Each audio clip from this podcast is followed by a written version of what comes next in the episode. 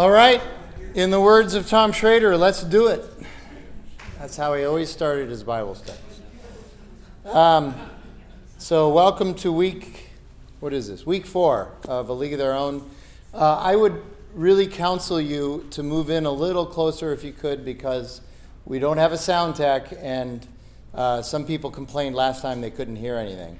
So, Does that mean you won't call on us if we move closer? I, I can't guarantee that. Wheeler, you know I'm always getting ready. I'm always trying to call on you for something. So, yeah, that'll help. So please have your Bibles. That would be really helpful. Uh, and then uh, and open to Judges chapter four. We're going to do Ju- Judges chapter four and five. Then I'm going to, uh, as we go through it, I'll make a few comments about it. But then we'll get Michelle up here and we'll have a little conversation. Uh, and remember, we are recording all of these, so if you don't catch everything, you can always go back and listen to the podcast. What they say is a podcast, it's just a recording on our website. Not sure why they call it a podcast. Anyway, uh, Deborah, the judge Deborah, is considered the high point in the book of Judges because it's a book that mostly speaks of the failure of the leadership in Israel after Joshua and how God's people are constantly rebelling against God. So I'm just going to dive right in since it is the high point. Verse 1 And the people of Israel again did what was evil in the sight of the Lord after Ehud died. This is a common refrain in the book of Judges, constantly that they did evil in the sight of the Lord. They constantly rebelled. Uh, Michelle's going to speak to that a little bit in our conversation. Verses 2 and 3. And the Lord sold them into the hand of Jabin, king of Canaan, who reigned in Hazor. The commander of his army was Sisera, who lived in Harosheth Hagoyim. Then the people of Israel cried out to the Lord for help, for he had 900 chariots of iron, and he oppressed the people of Israel cruelly for 20 years. So there's just some helpful background information here. Hazor was the dominant Canaanite city in those years. So we're talking 3,300 years ago, 3,400 years ago. Jabin was likely not the king's proper name, but was rather a title that was given to a Canaanite king. It was a royal title. That's what the scholars seem to say. And this place, Harosheth Hagoyim, uh, it's known as a region in the north that is Gentile or not Jewish. So Hagoyim, the second part of that name, the, the, the little prefix ha in ancient Hebrew means the. It's the definite article. And maybe you've heard, maybe some of you have been referenced by uh, Jewish people as goyim. You're a Gentile, you're, you're a non Jew. So Harosheth is like the region or the nation of the Gentiles or the non Jews.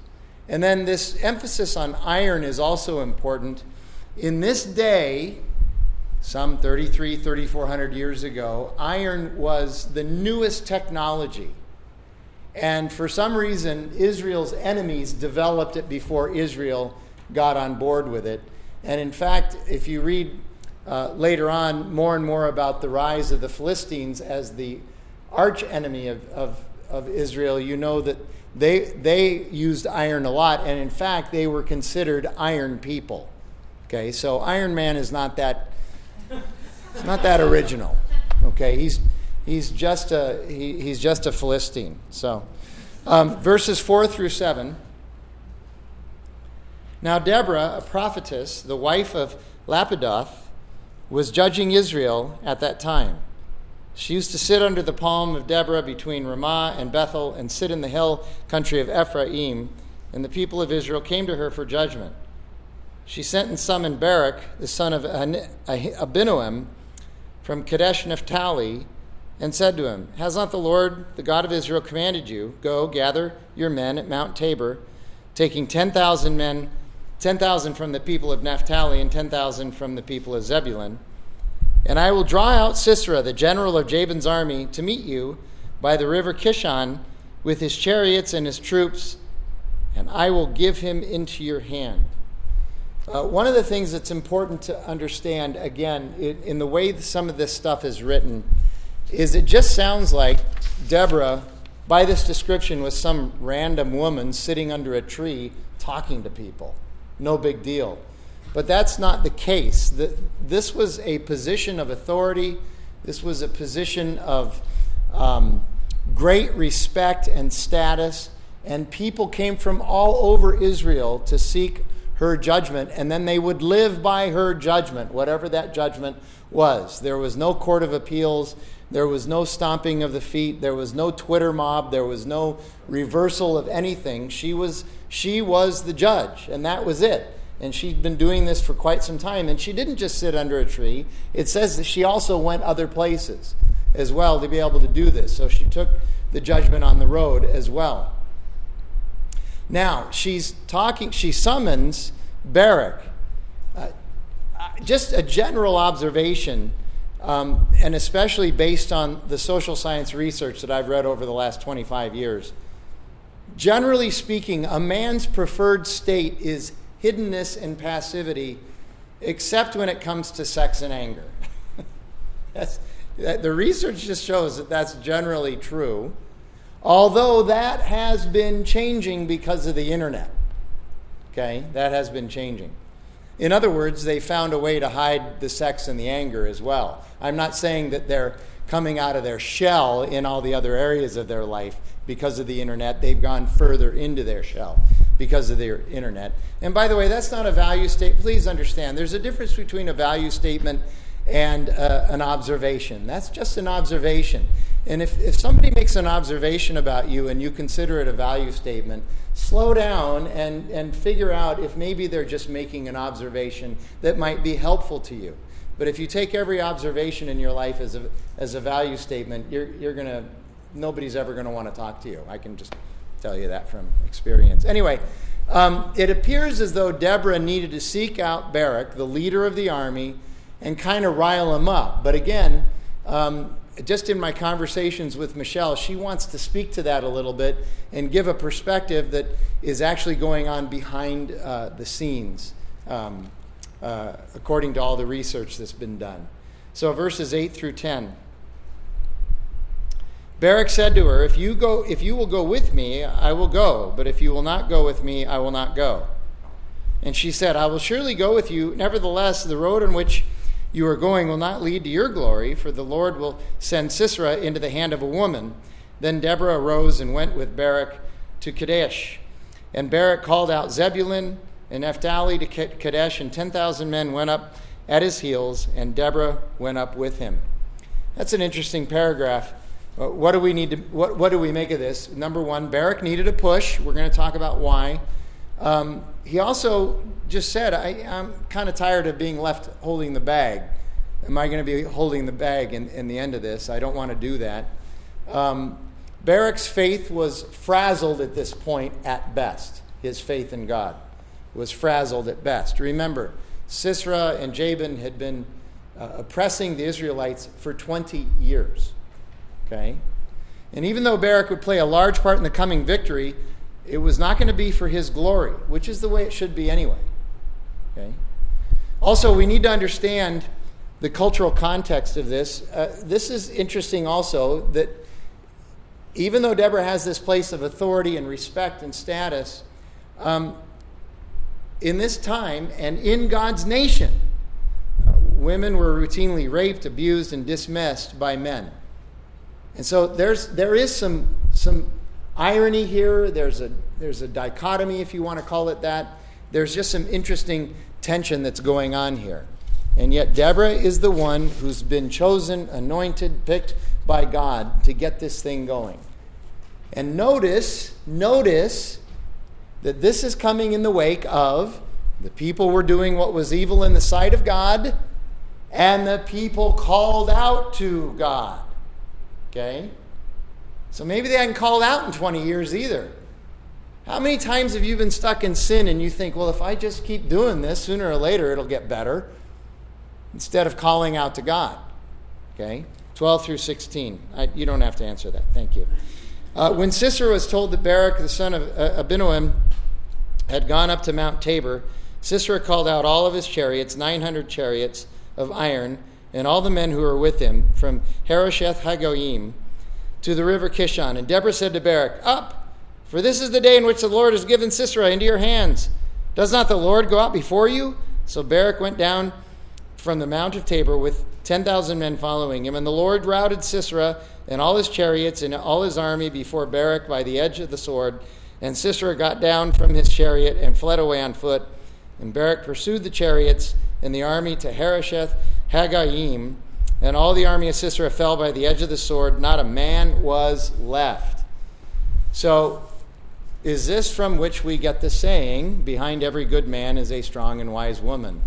I don't know, maybe that's a saying from last generation, but I'm old enough to remember that saying. Do you remember that saying? See, Wheeler, that's why I wanted you closer. Remember that saying? Okay. So, so notice though, now we're getting the focus on God. Does not the Lord go before you? Okay?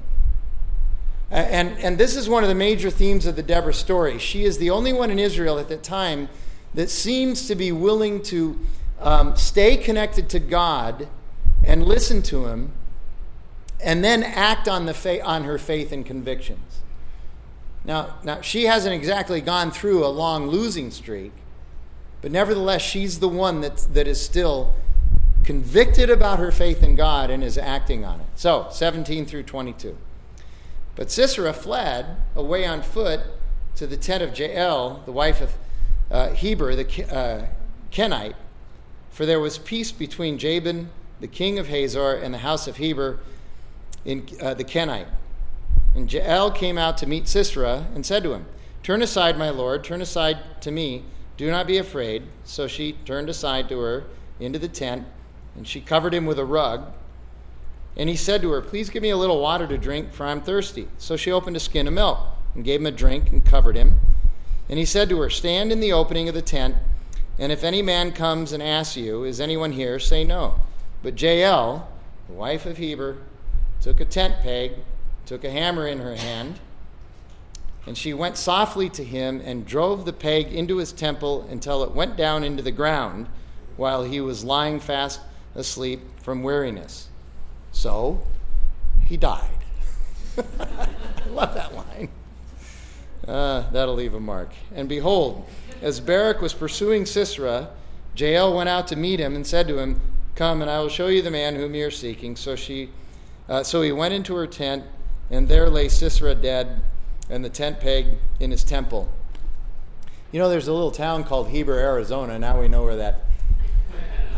It's an interesting legacy for a town name. Anyway, uh, Jael is, is also a hero in Judges, but interestingly, she's not an Israelite. Um, and she did a little double cross here. Uh, what is the odd detail in this paragraph? Anybody want to shout that? What's the odd detail? little switcheroo. She, he asked for water, she gave him milk. Why did she give him milk? Make him sleepy. That's right. How, again, this is a, probably a generational thing, but how many of you, when you were kids and you were having trouble sleeping, your mom would heat some milk up on the stove and make you drink it? I'm not, I'm not, I'm tired. I'm not, uh, yeah, I'm tired. Don't worry about it. It's okay. I'm going to bed. Okay. Um, so remember, Sisera had been oppressing God's people for 20 years. He was due, all right? Now, let's just read chapter 5, and I'll come back and make a couple comments on that, and then we'll get into it with uh, Michelle. But this is, I love chapter 5 of Judges. It is a beautiful song, a beautiful poem.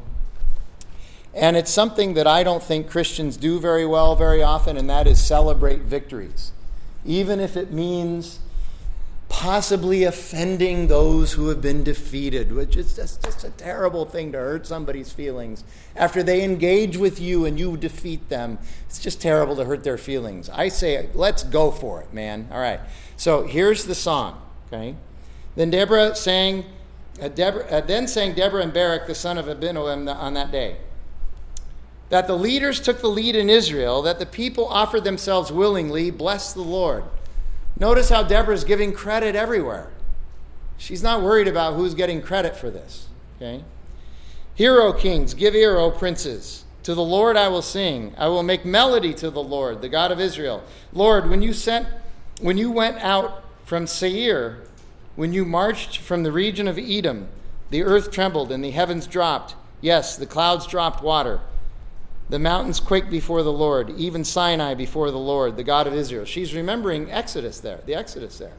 She's remembering the walk into the promised land. So, again, uh, just the pattern of prayer in the Old Testament is a pattern we should use too. Acknowledge God for who He is, and then acknowledge what He's already done for us. That's a great pattern for prayer. And then get into what your requests are, and also acknowledge the fact that God is still working in our lives. We talked about that a lot when we were going through uh, Isaiah. Okay? Um, in the days of Shamgar, son of Anath, in the days of Jael, the highways were abandoned, the travelers kept to the byways. The villagers ceased in Israel. They ceased to be until I arose. I, Deborah, arose as the mother in Israel. When new gods were chosen, then war was at the gates. Was shield or spear to be seen among 40,000 in Israel? My heart goes out to the commanders of Israel who offered themselves willingly among the people. Bless the Lord. Tell of it, you who ride on white donkeys, you who sit on rich carpets, and you who walk by the way. To the sound of musicians as the watering places, at the watering places. There they repeat the righteous triumphs of the Lord, the righteous triumphs of his villagers in Israel. Then down to the gates march the people of the Lord. Awake, awake, Deborah, awake, awake, break out in song. Arise, Barak, lead away your captives, O son of Abinoam. Then down marched the remnant of the noble. The people of the Lord marched down from me against the mighty. From Ephraim they root their, uh, their route, they march down into the valley, following you, Benjamin, with your kinsmen. From Machir, march down to uh, the, the commanders, and from Zebulun, those who bear the lieutenant's staff. Princes of Issachar come with Deborah and Issachar, faithful to Barak, into the valley they rushed at his heels. Among the clans of Reuben, there were great searchings of heart. Why did you just sit still among the sheepfolds? To hear the whistling of the flocks? Among the clans of Reuben, there were great searchings of heart.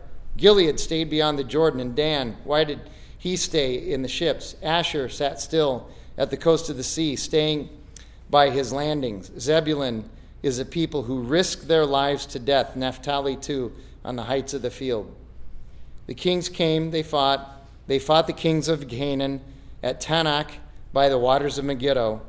They got no spoils of silver. From heaven, the stars fought. From their courses, they fought against Sisera. The torrent of Kishon swept them away. The ancient torrent, the torrent Kishon, march on, my soul, with might. Then loud beat the horses' hooves with galloping, galloping of, the, of his steeds. Curse Meroz, says the angel of the Lord. Curse its inhabit, inhabitants thoroughly, because they did not come from, to the help of the Lord, to the help of the Lord against the mighty. Most blessed of women be Jael, the wife of Heber the Kenite, of, t- of tent dwelling women, most blessed. He asked for water, and she gave him milk. She brought him curds in a noble's bowl. She sent her hand to the tent peg and her right hand to the workman's mallet. She struck Sisera. She crushed his head. She shattered and pierced his temple. Between her feet, he sank. He fell by. He fell. He lay still. Between her feet, he sank. He fell. Where he sank, there he fell, dead. I tried really hard to put that part to music just to sing it to you, but I wasn't able to. Out of the window she peered. The mother of Sisera wailed through the lattice. Why is this chariot so long in coming? Why tarry the hoofbeats of the chariots? Her wisest princesses answer. Indeed, she answers herself. Have they not found and divided the spoil? A womb or two for every man, spoil of dyed material for Sisera, spoil of dyed materials embroidered, two pieces of dyed work embroidered for the neck of as, as spoil. So may all your enemies perish, O Lord, but your friends be like the sun as he rises in his might and the land had rest for 40 years. Um, verse 8, look back at verse 8. I think that's a sobering verse. War comes when we walk away from God. War comes when we walk away from God. Uh, and that's physical war, but spiritual war as well. When you walk away from God, you're inviting war. And, and verse 11, she begins to recap the big win, and she does that in the verses going forward. And then you get to those verses 24 through 27, giving credit to Jael. It seems odd content for a song, but, but they're celebrating a victory. This guy had been oppressing Israel for 20 years. Of course, they're going to sing of his demise. Um, again, this is not a political statement, it's just an observation, and it's just true. Um, we no longer celebrate the demise of evil. We just don't. In fact, we lament the demise of evil in our culture today. If you don't think that's a problem, just wait, because it's getting worse and it's, accelerating.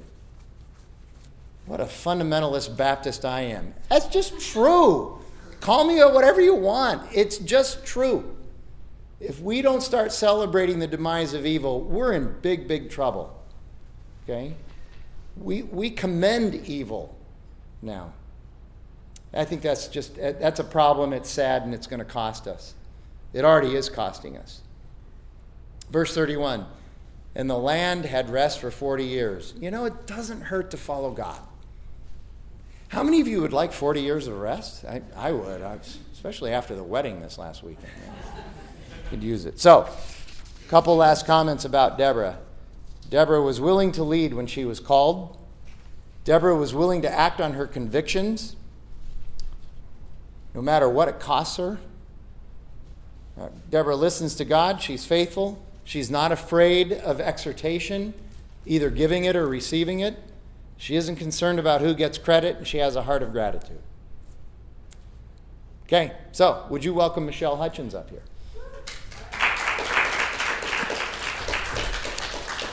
All right, I got to sort of get organized here, Michelle.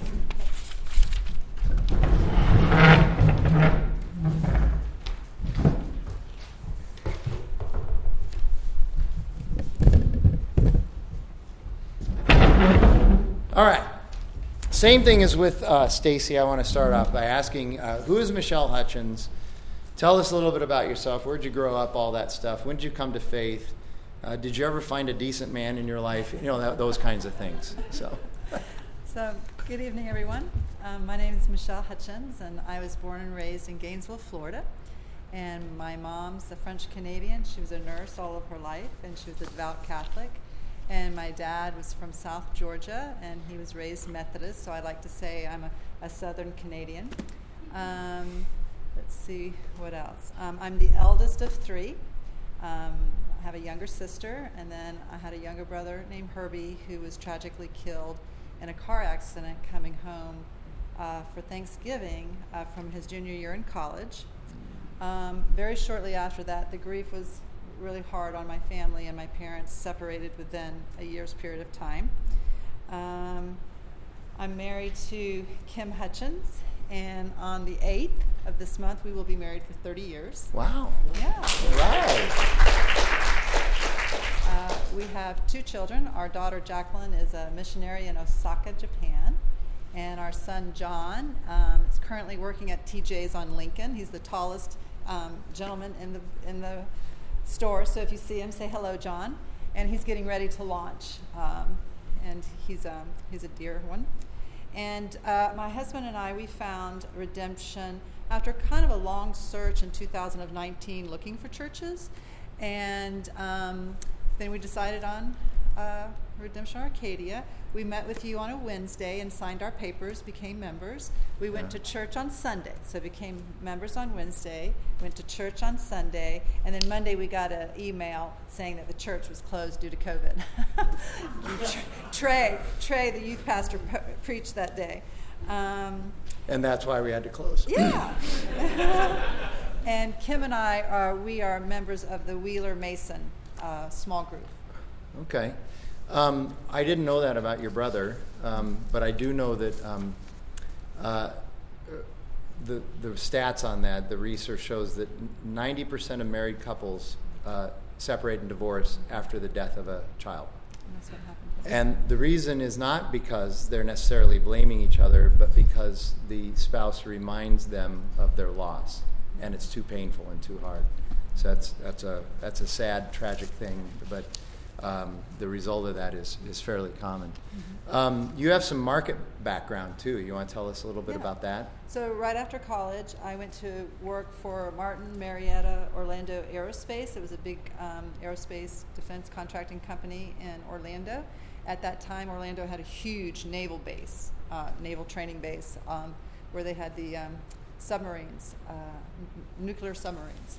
And so I worked on a program that was called the LANTIRN Program, which stood for Low Infrared vision for night. It allowed, it was a computer that went to the cockpit, uh, cockpit of an Apache, Apache helicopter and allowed them to fly at low terrains at night with vision goggles. So I did Wow. that.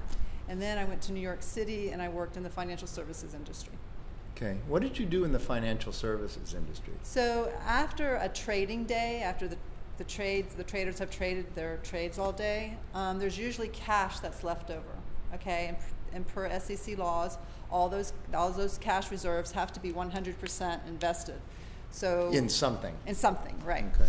So we would take those cash portions and we would invest them in overseas time deposits or um, short-term money money market vehicles, whatever, just to make sure that the funds were fully invested. So you were kind of in charge of, of doing that or helping to do that? Yeah, hmm it's Okay. called yeah, it's called the back office. All the all the fan, fancy, sexy stuff happens at the trading desk, and then we get all the all this. Make sure everything ha- happens as it's supposed to. Yeah. It's kind of like kind of like church. Exactly. Yeah. um, all the backroom stuff is is really how, what what helps it Mm-hmm. to run. Um, gee, there was a couple. Of, there were a couple of things in there I wanted to ask you about. Oh yes, I remember. Um, you and Kim, when you got together, this is just personal uh, curiosity. Weren't you set up or something? Isn't that how you got together? Or somebody said that you Yeah. might be good together? So Kim went to a men's conference in uh, Denver, Colorado, and there was a gentleman that saw him, and when his name was Greg, and when Greg saw Kim, he said, "Oh, he and Michelle make a great couple." So he went up to Kim, and he said, "You know, are you married? Are you dating anybody?" And he said, "No." And he says, "Well, there's this girl in New York City, and I think you would really, really like her." And Kim's like, "Thanks, but no thanks." Yeah. Well, they struck up a friendship because they were both excellent skiers. Greg comes back out to Denver to go skiing in November, and he said, "Here's her number. You got to call her." And he's like, uh, "You know, I'm not going to call some girl that's living in New York City. I just, you know." But he went home the next month in December, and as he was cleaning out his desk, he found that rolled up piece of paper, and he opened it. It didn't even have my name on it; just had my number. and he goes, "Area code two one two. Who do I know in area code two one two? And he goes, "Oh yeah, that's that girl. Greg wants me to call." So on a fluke, he just called, and you know we talked for about twenty minutes, and then we both went home for Christmas, and then we started talking and started talking and started talking, and finally curiosity got the best of both of us, and he came out in February, and on the fourth day, he asked me to marry him. Wow. Good job, bro. Oh, I love that story. Yeah. Where'd you go to college? At the University of Central Florida in Orlando, Florida. Okay, there's like 1,600 colleges in Florida, aren't there? Yeah, okay. All right. All right, well, let's start with this. What are some of your observations from this text that we just went through? Uh, And I'm sure it's mostly going to be rooted in chapter four, maybe not, but rooted in chapter four. But um, if you were to teach this story, where would you zero in? So there's so much about Deborah. I had over 26 bullet points on her. There's so much on the Israelites, even Jael, but there was very little on Barak. And so I'm kind of tender-hearted for the the um, underdog. So I started researching Barak, and I didn't get 26 bullet points, but I got I got a bunch. Okay. And so I would zero in on Barak. And t- so tell us, you, you seem to think there are three main characters Yeah. in chapter four Israel, uh, Deborah, and Barak. So t- talk a little bit about that. So I think Barak gets a bum rap. I think he gets this, you know, he he's coward, he was fearful, you know, he said, "Oh, I'll go if you go," the kind of, you know, skirting on her uh, tailcoats or dress him, so to speak. And and the more and more I read it, I realized that, well, he was a commander in the army. Mhm. You know, he was a commander. so he's been fighting for 20 years, right? And it's said that in the Song of Deborah that the enemies were right at the gate. So he's day in, day out, a commander fighting, right? So he, in my, in my humble opinion, he's worn, torn, he's weary, he's exhausted, he's, you know, tired of fighting, and he's distracted, right? So when you know Deborah comes to him and says, "Hey, you know, let's go, let's go to war," he's like, "Wait a minute, you know. I mean, we talked about this. Everything we've been doing so far has not been working, you know. But I think he was perceptive, and this is what I don't think he gets credit for. He knew her position. He knew that she was a prophetess, so he knew that she had the gift of prophecy from God, and she she was settling disputes for the Israelites and she he knew that she was a woman of God. And so I think that he said, well, he was perceptive enough to say, well, I'll go if you go because, you know, you've got the Holy One with you and I want that holy alliance. Because that's the only way he's going to be able to defeat the enemy. Yeah. Mm-hmm. And, and even in the song, you know, there's this there's that little section there where Deborah's kind of calling out the tribes that didn't participate. Right. Uh-huh. And so uh, and so Barak probably had to deal with that too. Mm-hmm um, he, he would need to rally people and call people, and some of them were just going, yeah, no thanks, mm-hmm. Not for me. Um, what about th- this, uh, this cycle that the Israelites always seem to get in? Um, some people would say, well, this is just common knowledge if you just read through the Old Testament, but how many people just read through the Old Testament? But um, it's common knowledge, but um, it's helpful if, if you know what that cycle is and then start to look for it in the text. You begin to see it and it makes the reading easier. What is, how, how would you describe that cycle of the people of Israel? Um, so there's sin. You know, they start worshiping other gods, and then they fall into some, some kind of oppression, which these Israelites did for over 20 years. And then there's a repentance, and they call out to God for rescue. He delivers them in His grace, and then the cycle repeats. So, so they start up here. They're they're connected with God. They're in communion with God. Mm-hmm. Everything's all hunky dory. Yeah. You know, King Solomon, early part of his reign. You know, and then and then they fall into rebellion and sin. They finally realize that that's not working, so they cry out. Yeah. God somehow finds a deliverer. And, and how many times over centuries does he bring, raise up a, a deliverer? deliverer. Yeah. You know, and then he raises up, of course, the ultimate deliverer, which was which was uh, Jesus. Right. Okay. Um, here's a touchy question Should men always be the first option for leadership? Why or why not? There's probably some people out there that would love to answer that, but I'm asking you. well, the text clearly says no. Clearly says that you know Deborah was chosen. Mm-hmm. So, and because she was in such close relationship with the God, the Lord, because she was you know, doing his work, and she was filled with his gift of prophecy. She she had she had that connection with him, and so he chose her. So. So in this case. In this case, yeah. what about other cases? I mean, um, you know, men are supposed to be the spiritual leaders of the household. What mm-hmm. happens when they're not? Um,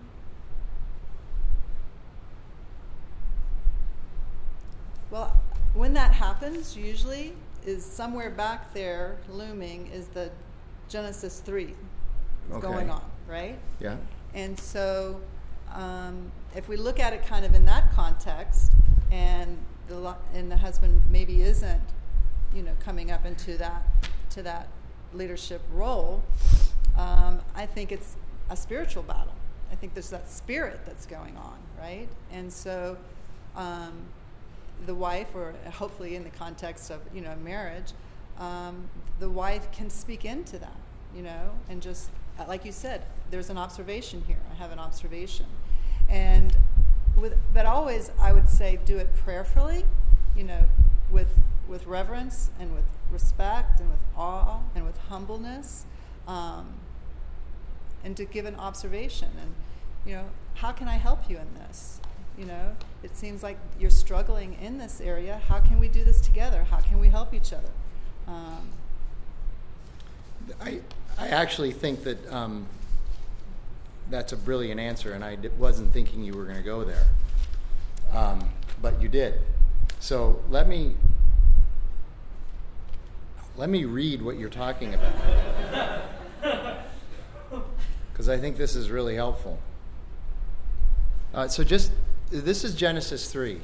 Now, those of you who have been around here for any length of time, how many times have I said, if you don't understand Genesis 1, 2, and 3, you're going to really struggle understanding the rest of the Bible, right? Um, Tom Schrader used to say, if you read Genesis 1 and 2, skip chapter 3, and then read Genesis 4, you're like, I must have missed something. Because the man and the woman are in the garden, they're naked, and they're not ashamed, okay? So there's this intimacy that nobody in this room, nobody in this world has ever experienced in their lives. Only Adam and Eve have experienced this. Okay? And then uh, Genesis 4 opens with one brother murdering another. What happened? you know, there's something that had to have happened. So here's what happened.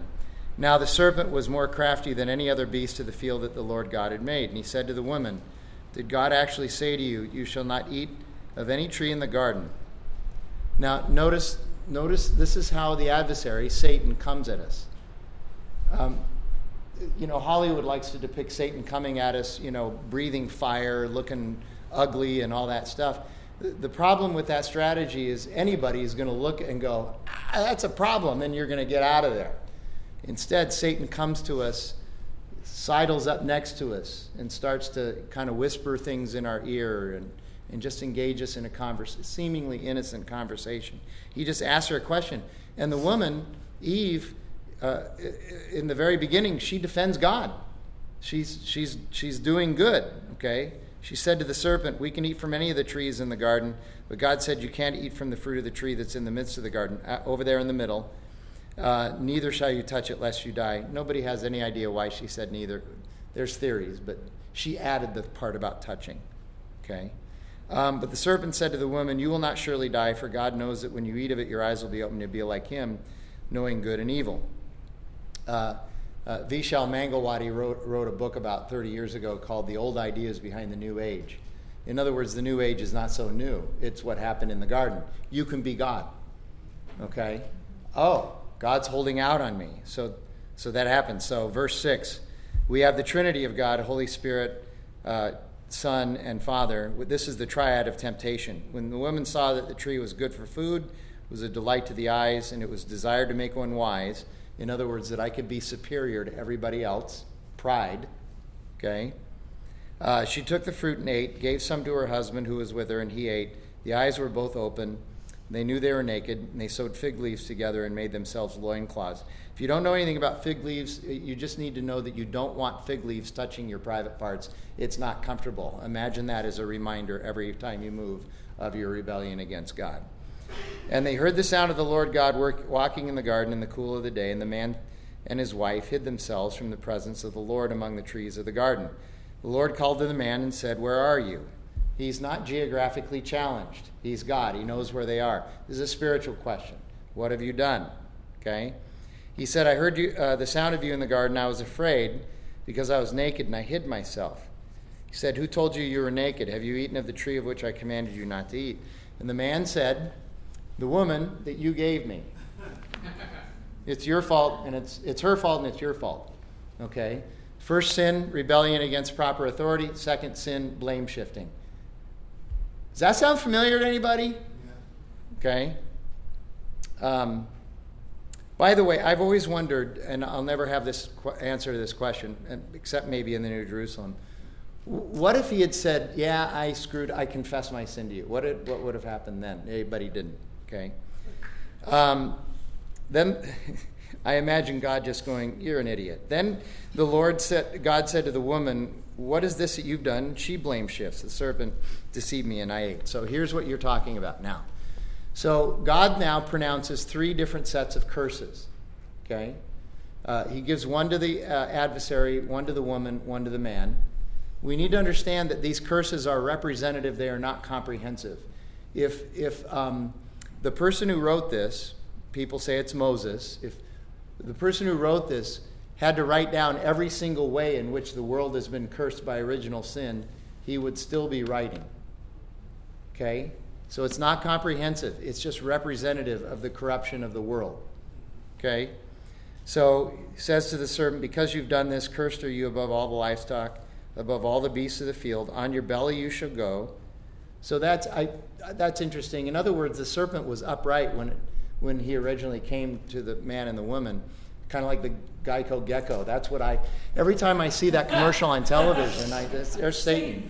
Don't buy their insurance, okay? So, um, and dust you shall eat all the days of your life. I'll put enmity between you and the woman, between your offspring and her offspring. He shall bruise your head, and you shall bruise your heel. Now, this is a curse, but it's also, verse 15 is also known as the proto euangelion. It's the first good news or the first gospel in the Bible. God is saying, I've already got this figured out. Um, uh, the woman's son or offspring, the, the coming Messiah, is going to bruise his head, even though you're first going to bruise his heel. Bruising uh, a heel means to wound, bruising your head means to utterly destroy. So Jesus was bruised by going to the cross, but uh, Satan was utterly destroyed by the resurrection. So this is, this is the gospel right here in the third chapter of the Bible, right after the, uh, the, the, curse of original sin. Now here's the curse you're getting to, okay? Uh, to the woman he said, Surely I'll multiply your pain in childbearing. In pain you're going to bring forth children. That's not just the act of labor, that's the fact that as parents you have pain all the time. Um, because it's because like a kid who dies, you know that it. My my kids are 31 and 27, and there isn't a day that goes by that I'm not worried about them, wondering if they're okay. Um, but then he says, "Your desire will be contrary to your husband, but he will rule over you." Um, some, some interpretations just say, you will have desire for your husband, but he will rule over you. Uh, that, that's, that's, I've been to retreats, couples retreats where I've read this and somebody always says, Yeah, I wish she had desire for me. It's like, no, you're missing the point there. This is not sexual. She, she has a desire for the power that you hold over her because you are stronger than her. Okay? you're stronger than her, but he will rule over you. That's a curse. That's two people, as you, I've heard you say, um, pushing against the curse mm-hmm. rather than trying to redeem the curse. Right. Okay, so that's what you're talking about. And then for the man, it's the toil and labor. How many of you think work is kind of hard? Okay, there are things in your job that you don't like to do. Even if you do like your job, there are parts of it you don't like, right? Okay, that's part of the curse. So when you're given something that you don't want to do at work or that you don't like to do, just blame Satan. He did this to you, okay? Through Adam and Eve. Anyway, that's what you're talking about right. is this battle that will always go on between men and women. And if you're not aware that this is part of the curse of the original sin, right. you're going to do things that are unhealthy and unhelpful in the midst of that. So, right. all right, there you go. It took me 15 minutes to tee you up for that, but please talk about that. Yeah. So, um, you know, the consequence of sin was that it, it destroyed relationships, right? Mm-hmm. It destroyed the relationship with Adam and Eve. Be- before that, they were, you know, so intimate and so um, vulnerable with each other, right. and so, you know, one with each other, right? That they didn't even realize they were naked. I mean, there's a vulnerability and a tenderness and an inti- intimacy that is, you know, beyond human comprehension, right? There, right? And so that that was broken, you know, when this sin entered the world. Yeah. You know, so that relationship was broken, and then the relationship with, which is so much more severe, the one with God, was broken. Right. So relationships are a casualty of um, the fall and I think it plays out in all relationships. And and the reason that it's so pervasive, or I think it's the reason Satan attacks it so much, is that God is a relational God. He loves us and he wants us and he cares for us. So if Satan can get in there somehow, some way, anyway, and tear down relationship, break down families, you know, have wars with different countries, then you know he's going to do it. So. Um, so the, I just think about how um, part of the one of the casualties of relationship is is uh, a, a, breaking of trust.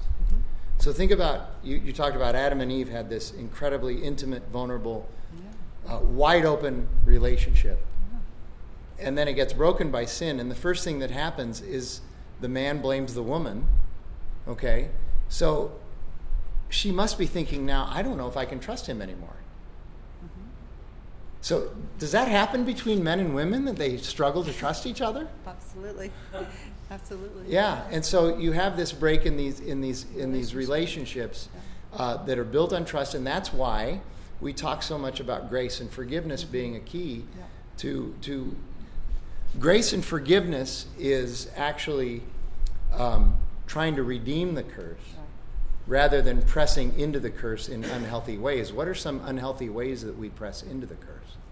Well, I think uh, for the men it would be because he was told to till the earth by the sweat of his brow. Mhm. So when he does that, when he gets up every morning, he goes to work and slays the dragons. I call it slaying the dragons, and he, you know, comes home exhausted.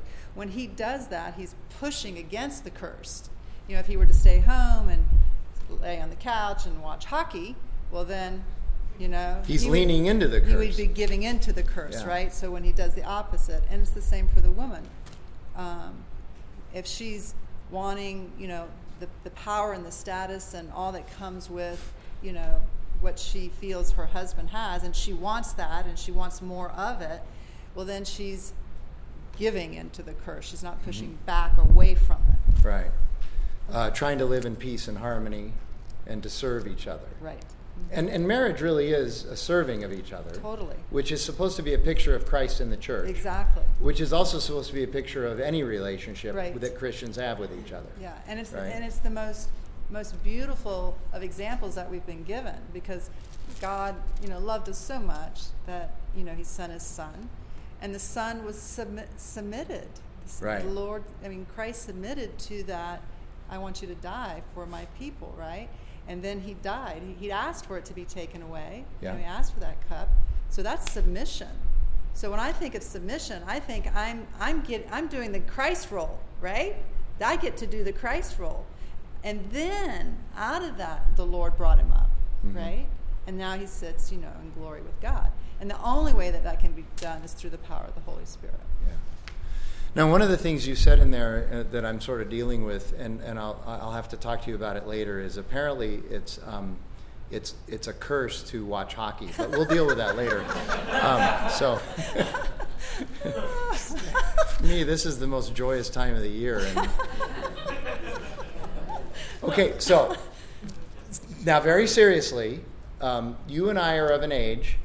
A lot of the people here probably won't know this or remember it or think it's even kind of odd, but you and I are of an age that we remember what people now call first wave feminism. Yeah.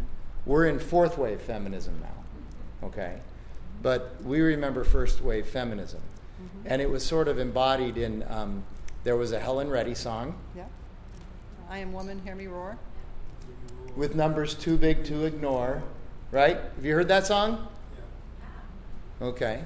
Uh, there was a, uh, a couple of ads. Remember the ads? Yep. Okay. Talk about the, the, the perfume one. Yeah.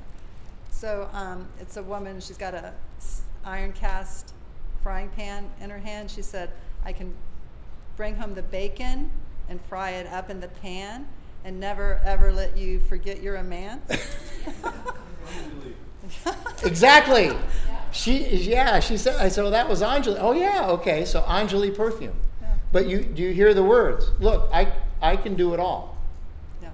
You know, I, I can do the, uh, I can work, I can, I can uh, cook, and I can serve my husband.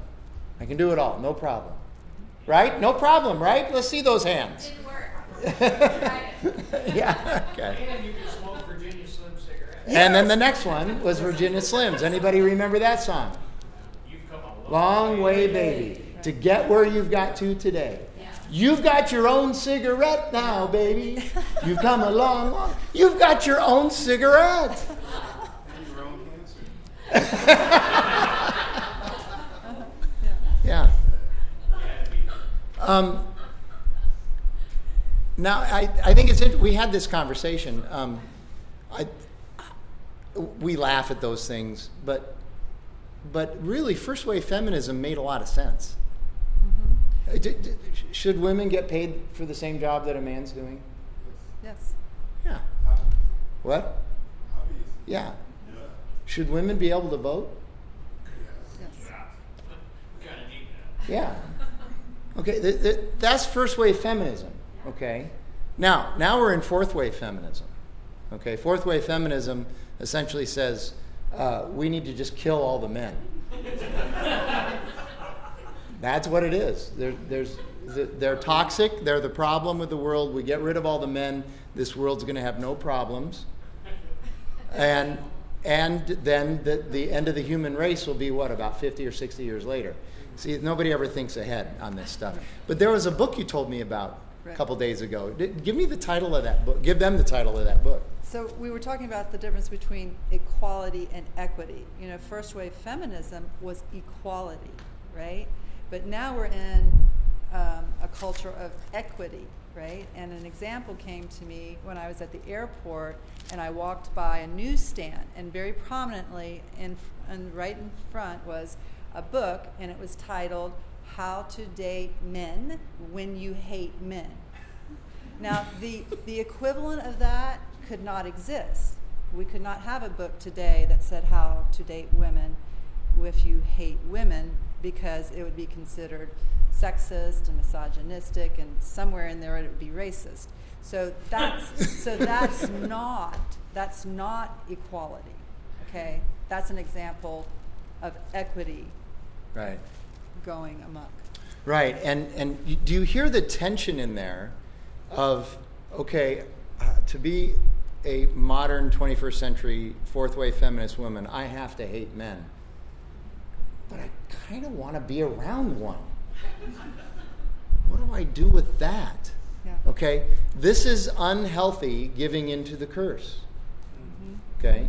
Whereas scripture comes along and I would argue touts that men and women are equal but different. Even Brian Regan said that. Men and women are equal but different. Okay? We have different roles, we have different giftings, and the idea is for all of us to submit to one another in those giftings and in those strengths. Okay? But that takes, here you go, that takes humility. And that's the thing we didn't talk about yet about Barak. Yes. He had humility He also He did, right. to be able to do that. Because just a few chapters later in Judges, remember there's that military leader who got too close to the city wall, and a woman dropped a millstone on his head, and he's dying, and he says to his armor bearer, Run me through with a sword, so it's never said of me that I uh, was killed by a woman. You see that? This is, this, is, this is the tension that we live in.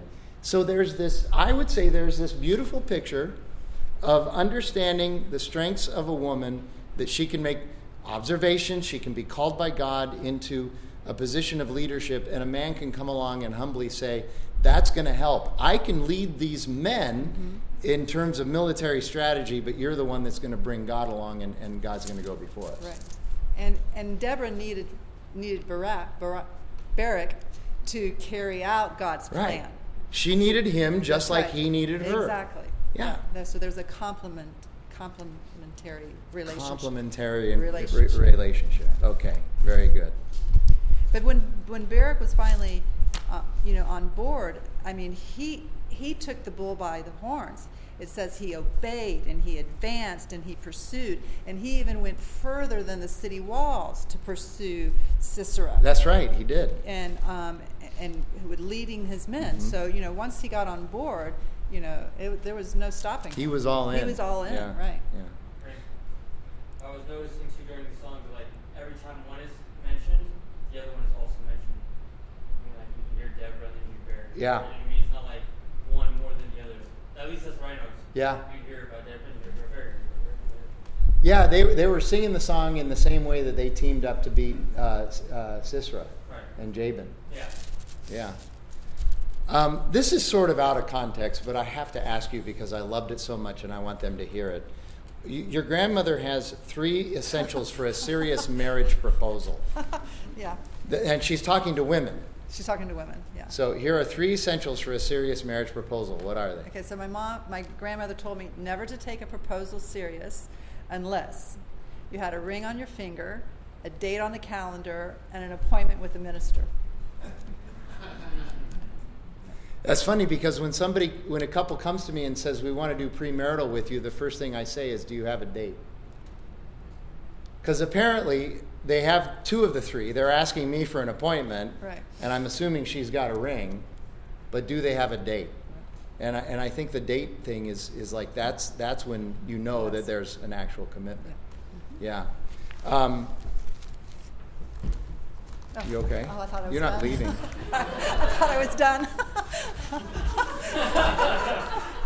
Is there some weird nonverbal No, no. communication going on? no, I thought I thought that was wrapping it up. I'm sorry. So, in the midst of that, also though, um, you you had this line about a relationship that you had in the past where you discovered that that the person's fear right, was greater than his love for you. correct. Talk talk a little bit about that because again, that I just I sit there, I hear things like that, and I go, oh my goodness, this is just so. First of all, it's biblical, but it's also just practical and true. Yeah. So um, I was living and working in New York, and I, I met a man. He's about nine or ten years older than us, and we clicked, and um, we had a, started a relationship, and um, got to the point where we were talking marriage, and we had set a date, and we went to go to the um, go to the to the appointment. But prior to that, prior to the appointment, the appointment kind of put some some things in motion. The appointment with the with the pastor. Like pressure. Yeah. And so I was hearing things like, you know, I'm really, af- I'm really, af- really afraid of the feelings that I'm having for you. They're really strong feelings, but they're just overwhelming me, and I'm really scared of them. Um, I'm, I'm terrified of commitment. I don't know if I, I can be committed. Um, um, I'm, I'm scared of marriage. I, I'd been married before, and I'm just scared of the whole thing crumbling again. And I said, well, that's why we're going to talk to the to the pastor. We're going to talk to him and you know get get a kind of like a third party um, observation on this. And we met with him. He at, the pastor asked him one question, and that one question was, "Tell me." And he started with the gentleman. Tell me about your walk with the Lord. Okay, and it just was like, it was like all over the place, right? And then it got to me, and I said, "You know what? Um, uh, we've taken up way too much of your time. Uh, it's time for us to leave."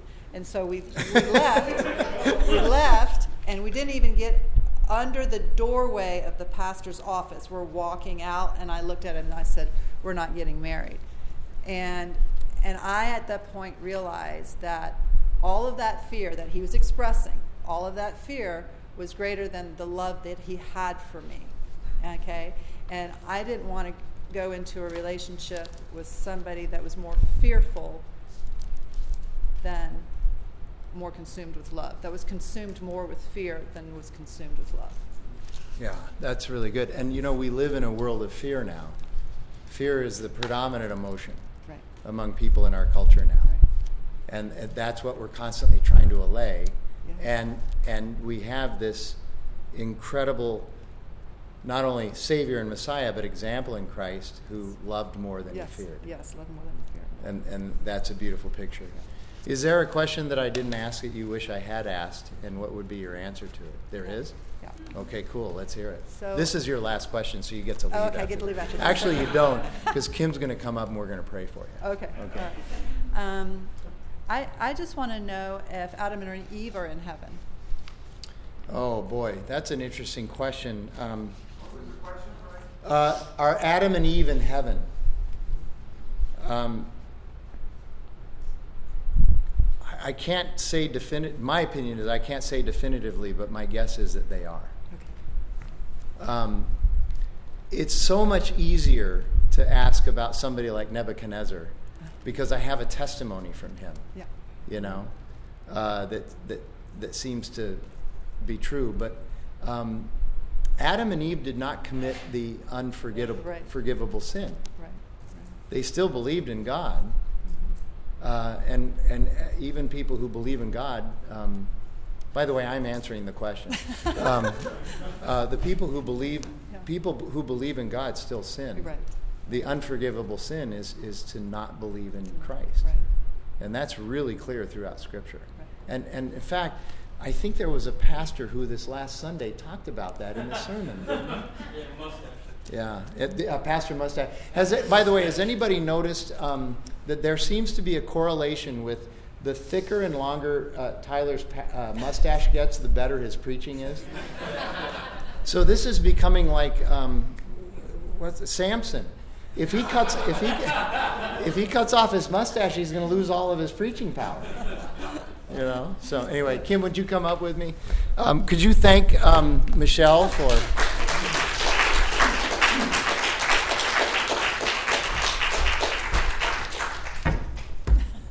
Thank you. Let me pray for you guys.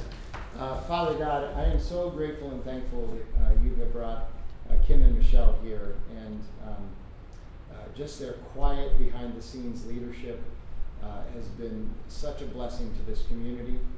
Um, uh, the way they observe and they uh, they participate when asked, and then and then uh, at times when we really need insight, uh, they are a couple that we go to often, and we're just so thankful for uh, the gifts that you've given them, and then they have been given to us. Uh, so God, I pray for your favor and your blessing on them, give them your wisdom and insight always, and instill in them the hope of the gospel always as well. Uh, God, we love you and we thank you and we pray these things in Jesus' name. Amen. Amen. Thanks so much, Thank Michelle. you, Appreciate it.